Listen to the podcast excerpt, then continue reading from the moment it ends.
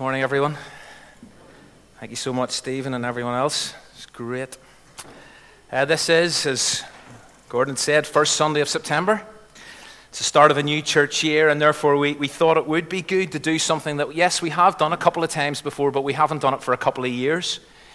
And that is to explain or, or reintroduce, and maybe for some people here this morning, introduce for the very first time our vision and our desire in our heart for Windsor Baptist Church. And so, what I'm going to share today, I know is going to be familiar to lots of people, at least I hope it is familiar to lots of people. But because vision doesn't have kind of natural adhesive, it, it doesn't stick, it's good to revisit it and come back to it on a relatively regular basis. And in, in your pews this morning should be one of these reprinted cards. Can I invite everyone to try to grab one of those if you can? And please do uh, take one with you this morning. But what we're hoping to do over the next four weeks is explain something of the journey that we are on as a community of God's people in this place at this time as we attempt to be church rather than do church. As we attempt to follow Jesus and love God with all our heart, soul, strength, and mind, and love our neighbor as ourselves. And as we seek to be, and I've used this phrase before, I'm borrowing it from Lesslie Newbigin, as we seek as a church to be a sign, a symbol, and a preview of the coming kingdom, and I'll come back to that phrase a little later. Now, I'm aware, and this happens at Windsor, especially around this time of year, that some people drop into a service to visit us in order to discover more about us, who we are, suss us out, check us out, try us out. Uh, and you're very welcome if you're here this morning doing that. But please hear me that, I, that I'm not attempting this morning to sell Windsor Baptist. This is not a marketing exercise, this is not a sales pitch. It's simply an opportunity to cast or recast vision and to remind us what is it that we believe is important.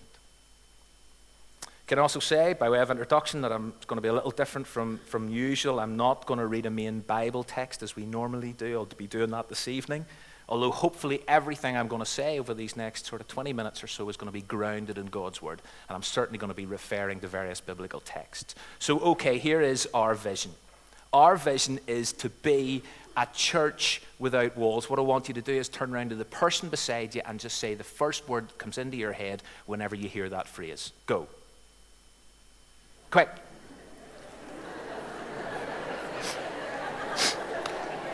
right, stop. That's enough. Okay. Okay, that was it. That's it. That's it. Okay, so our vision is to be a church without walls. I know I caught you on the hop there, but it was just to kind of keep you with me. So let me break that phrase down and to start with what might seem like the blatantly obvious. I want to look at this word, this idea, this reality, church. I'm going to assume, and, I know this is dangerous, but I'm going to assume that the vast majority of people here this morning are committed to church, to the church. We are not only Christian people, we are church people. We're not just committed to Christ, we're committed to the body of Christ. Now, I recognize that some people may want to challenge that perspective. I'm also aware of a growing number of what are increasingly described as unchurched, de-churched, post-churched Christians i.e., those who kind of claim to love God and follow Jesus, but no longer want or anything to do with church, specifically local church. There are lots of reasons for that, and I do not want to trivialize or underestimate the frustration, the disappointment, the hurt, and the confusion that some people have experienced at church. And I know there will be people here this morning who have been hurt by church. And I am not going to trivialize that or underestimate the impact. Statistics reveal that there is heavy traffic through the back doors of our churches. And recent surveys have identified these as the kind of key reasons why people do walk away, why people do disconnect personal pain, difficulties with leaders, apparent irrelevance of church failure to encounter God, family issues, burnout, disappointed expectations, changes in circumstances, lack of a sense of belonging. And as I've said, I'm not wanting to dismiss the reality of some, sadly, many people's experiences. Lessons need to be learned, conversations must take place around these issues. But nevertheless, I want to affirm that here we are church people. We're committed to the body of Christ, that an unchurched Christian is surely an oxymoron. John Stott put it like this in one of the last books he wrote before he died. It's quite strong. I trust that none of my readers is that grotesque anomaly, an unchurched Christian. The New Testament knows nothing of such a person. For the church lies at the very center of the eternal purpose of God. It's not a divine afterthought. It is not an accident of history. On the contrary, the church is God's new community for his purpose, conceived in the past eternity, being worked out in history, and so perfected in, in the future eternity, is not to save isolated individuals and so perpetuate our loneliness, but rather it's to build his church. That is to call out of the world a people for his own glory. So then, the reason why we're committed to the church is that God is so committed. So, right up front, I want to say again, we here at Windsor Baptist are committed to the church. Now, there's no such thing as the perfect church. I think it was Eugene Peterson who said that churches are groups of sinners led by sinners. That might come as a shock to some or relief to others. This is a far cry from a perfect church. A far cry. We make so many mistakes here. We disappoint so many people we get it wrong. So if you're looking for the perfect church, this is not it. I'm not saying that to make excuses for when we mess up and disappoint you. Get it wrong. I'm not. I'm not trying to create despair. It's simply a recognition that where there are sinners, there is sin and that sin manifests itself in the way we treat each other, the way we speak to each other. It does. And therefore, there will be people here who have hurt you and will hurt you by some of the things they say or don't say. Do or don't do. But remember, where there is Jesus, who's the head and the center, and we'll come back to this, there's also grace in abundance to counter sin and its effects. So we believe in the church, God's new community. It lies at the very heart, very center of his eternal purposes, and what we're inviting you to do is commit yourself to it. Be committed to the church. Engage with it and be part of it in this context. Let's go back to our vision. So that's church. What's the rest of the phrase? Seeking to be a church without walls. Now, this vision, and many of you know this because you've been at Windsor for years, for far longer than I have been at Windsor, that's not a new vision. 16 years ago now, 16, 17 years ago now. A lot of thought, time, and prayer went into establishing this as the vision of Windsor Baptist Church, and we still firmly believe that there's something dynamic and exciting and yet challenging about this vision. It still has the power, it still has the ability, it still has the potential to form us and shape us as a community. And so, in a sense, we're parking on this phrase, we're staying with this. We believe this is still our God given vision. But what does it mean? What does a church without walls look like? What does it feel like? Well, let me attempt to paint a bit of a picture, and, and some of this should be captured on that little card. And as I say, this is not new to so many of you, but I hope, I hope it's new to a number or it's a reminder to everyone. But a church without walls suggests that, look, it's not about the building and it's not churches, people. It's a community. We meet in this place. We meet within this structure. We thank God for this structure. We thank God for our new premises, the majestic. I'm in with you, Peter. I mean, our premises are a gift from God. But sometimes at the start of services, and I am guilty of this, I say this, we say, Welcome to Windsor Baptist Church. It's wrong. What we should be saying is, Welcome to a gathering of Windsor Baptist Church. You see, we don't want our life and our ministry and our mission to be confined by bricks and mortar we want to be a congregation that actually spills out over and into the community, local and beyond. We want a church that is without walls. Secondly, we want to reduce the barriers. Walls can sometimes be seen as those things which keep people out or keep people in. But we want to make sure there are no or as few as possible initial barriers to overcome. That right from the word go, whenever somebody joins us, whether on a Sunday morning, a Sunday evening, whether it's at grief encounters, whether it's at Christianity Explored, discovering Jesus through Asian eyes, whatever, that they are made to feel welcome, accepted, included. We want Windsor Baptist Church to be an inclusive church in that sense, a truly inclusive church. We also want to limit the stylistic barriers that can apply to things like dress code and the language we use in the music. We want people to come as they are and to be encouraged to engage through a variety of different styles. And the thing about that is, for some people, that's scary. That means there will be time when people dress a certain way, play or sing a certain way, speak a certain way that won't always tick our boxes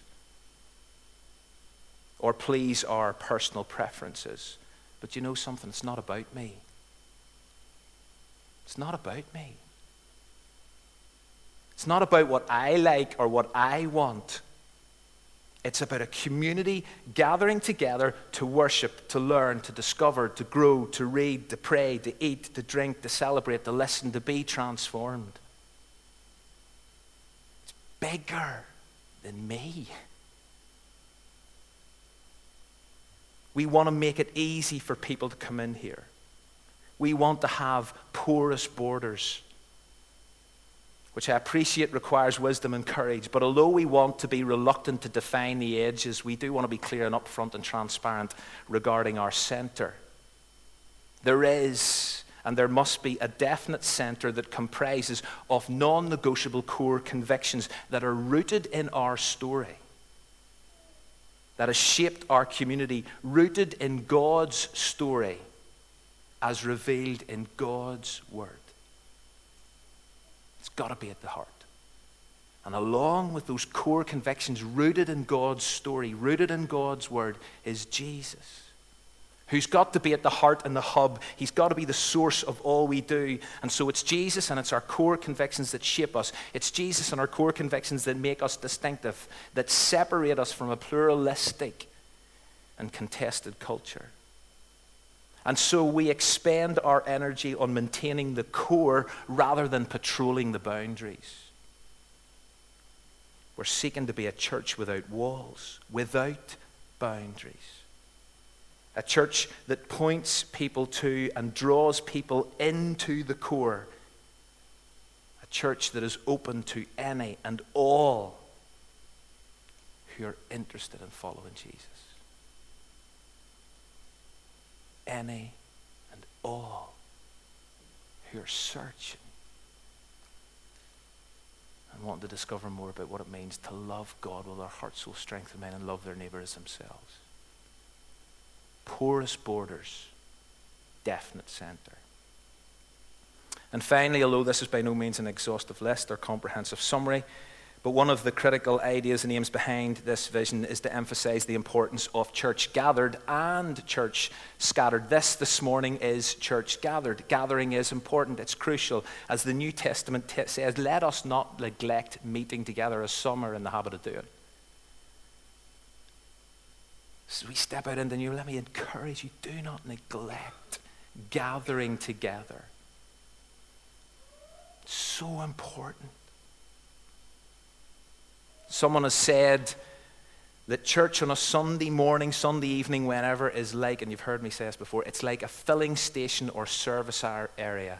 We gather with others on a journey to be refreshed and refueled.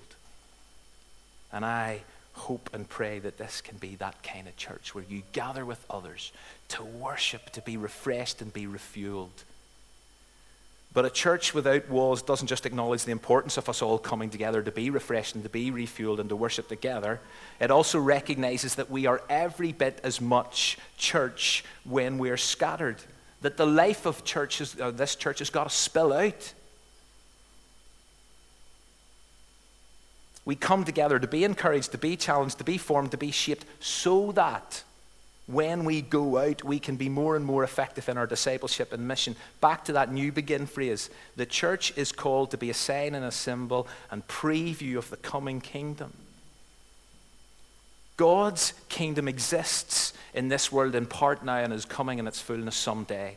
And we are to testify to that reality. We, the church, are to be representatives of that reality in this world. God has rescued us, saved us, but for a purpose. And that is clear from the narrative and the story of Scripture. God has blessed us. Why? In order that we will be a blessing to other people. We can trace that right back to Genesis 12 and God's call to Abraham. First couple of verses in Genesis 12. I'm going to bless you. I'm going to bless you and your offspring and their offspring, but I'm doing it for a purpose so that you can go and be a blessing to this world. And we know the story. The people of God ended up in slavery, and God stepped in and He rescued and He saved them again. But again, He saved them again for a purpose. This time He said, I want you to be a light to the nations. It's always for a purpose. It's not just about me. And wherever you come, and whenever you come into the New Testament, and for example, the writing of the Apostle Peter, you discover language that was used in the Old Testament to describe the people of God is now being applied to the church. And so we read this 1 Peter 2 9 to 12. You're a chosen people, you're a royal priest, a holy nation, God's very own possession. As a result, you can show others the goodness of God, for He called you out of darkness into His wonderful light. Be careful then how you live among your unbelieving neighbors. Though they accuse you of doing wrong, they may see your good deeds and glorify God on the day He visits us. So, in 15 minutes or so, whenever we leave this place in this building and we walk out of these doors, church is not over. It's not finished for this week. We simply scatter to be church on mission. We are called out of the world to belong to God, but then at the same time, God turns around and sends us straight back into the world to be his witnesses.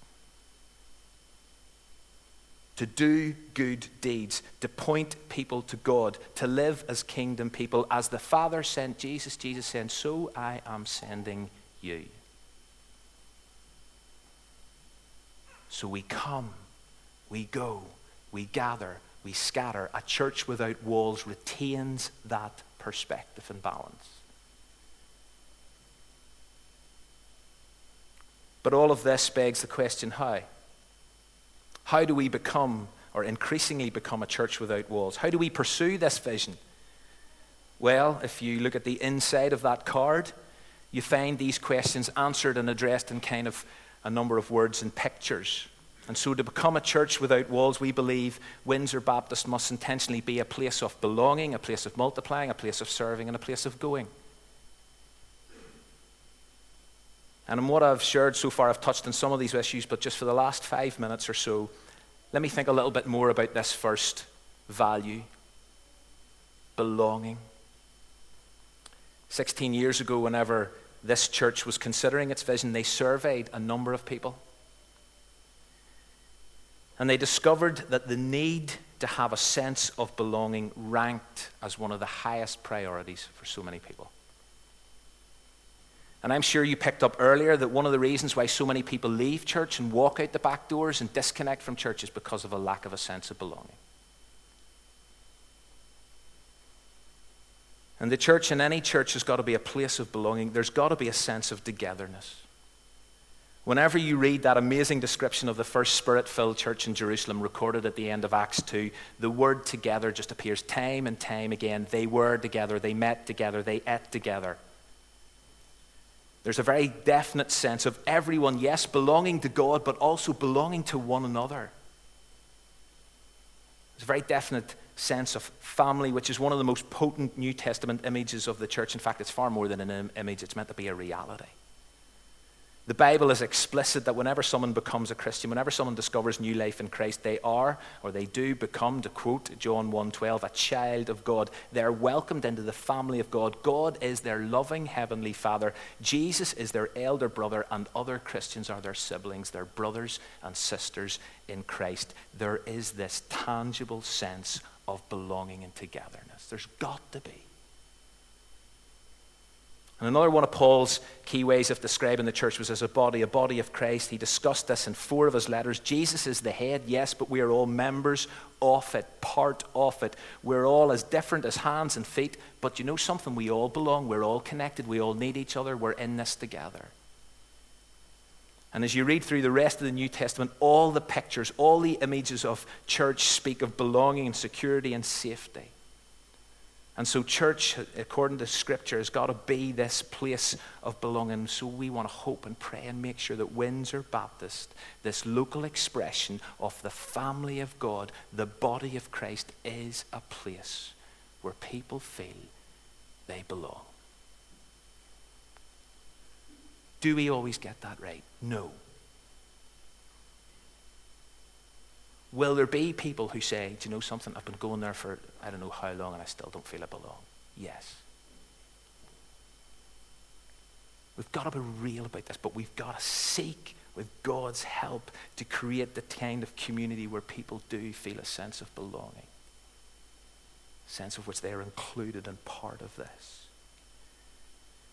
But what about those who are not Christians? Who are not yet Christians, should I say? People who are searching and inquiring and struggling, and they come here and they attend here. Can people like that belong to Windsor Baptist? Well, at a very definite level, I sincerely hope so. In recent years, there's been quite a bit of discussion regarding belonging and believing in terms of the local church. Do you have to believe what we believe before you can belong? Or can you belong before reaching a place of believing? Now I realize those are huge issues. Require far more attention than I can give them this morning. But nevertheless, let me say this. If people come here and want to explore Christianity, if they want to come here and discover more about who God is, who Jesus is, if people want to come here to experience corporate worship, if they want to engage with a local Christian community, then surely, church, this church, has got to respond with integrity and patience. People have got to be welcomed on their journey, accepted and included as they consider and as they work through what they do believe. And back to what I said earlier about the importance of having a definite center, these core convictions, shared story, Jesus right at the heart, but then I also said that we need these ill defined edges, these porous borders. Well, I believe this quote from Stuart Murray kind of makes, hopefully, ties it all together. Churches with healthy centers are secure enough to welcome those who are exploring faith and searching for authenticity. They are relaxed, non judgmental communities where questions, doubts, dissent, and fears can be expressed and where ethical issues do not preclude acceptance. They are inclusive without compromising. That is a huge statement, but that resonates with me if I'm really honest. And I hope and pray Windsor Baptist, during the time I am here, can be that kind of a church where all are welcome, where all can experience a sense of belonging our ultimate hope and prayer is that you will belong at the very deepest level, that you will become a member of God's family, a child of God, a brother and sister of ours in Christ. But you know something? See, as you journey towards that place, journey towards that position, I still hope this church and this community can offer a context where people can be accepted and loved and discover grace in abundance. And as a result of that, discover transformation.